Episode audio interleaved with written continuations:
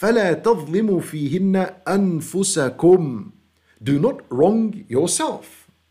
Now, what do you understand from this? Do not wrong yourself. Well, let me ask a question. Does anyone ever think about wronging himself? Does anyone want to harm himself? Does he think about wronging himself? So what does Allah mean by saying فَلَا تَظْلِمُوا فِيهِنَّ أَنفُسَكُمْ Do not wrong yourself. You know what this means?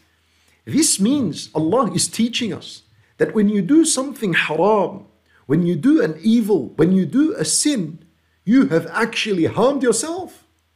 You didn't harm Allah Azza wa Jal. You did not harm Allah subhanahu wa ta'ala. Allah is not affected by your sin. Allah is not harmed by your sin. The real person that is going to taste the bitterness and the punishment of the sin is going to be you only.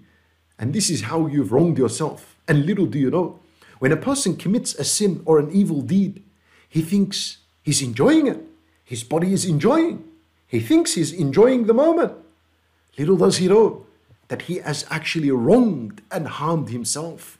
And the effect of that harm will come soon to him if he does not repent from this sin.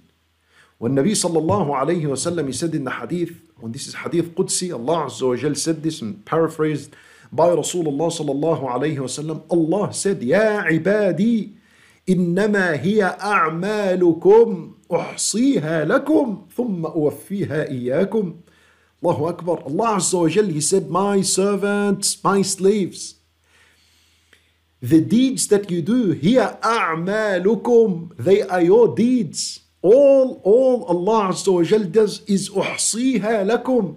I only collect it and gather it. I only record it.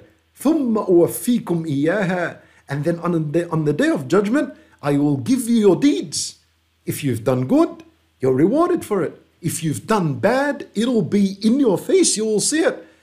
And وَالْعِيَاذُ billah, it might end you up in Jahannam. Allahu a'lam. These are all matters in the hands of Allah Azza But why would you expose yourself to such a punishment? By committing these continuous sins, especially during these sacred months. So my brothers and sisters in Islam, we are now in Rajab and we must honor this sacred month because Allah Azza honored it and its honor was mentioned in the Quran.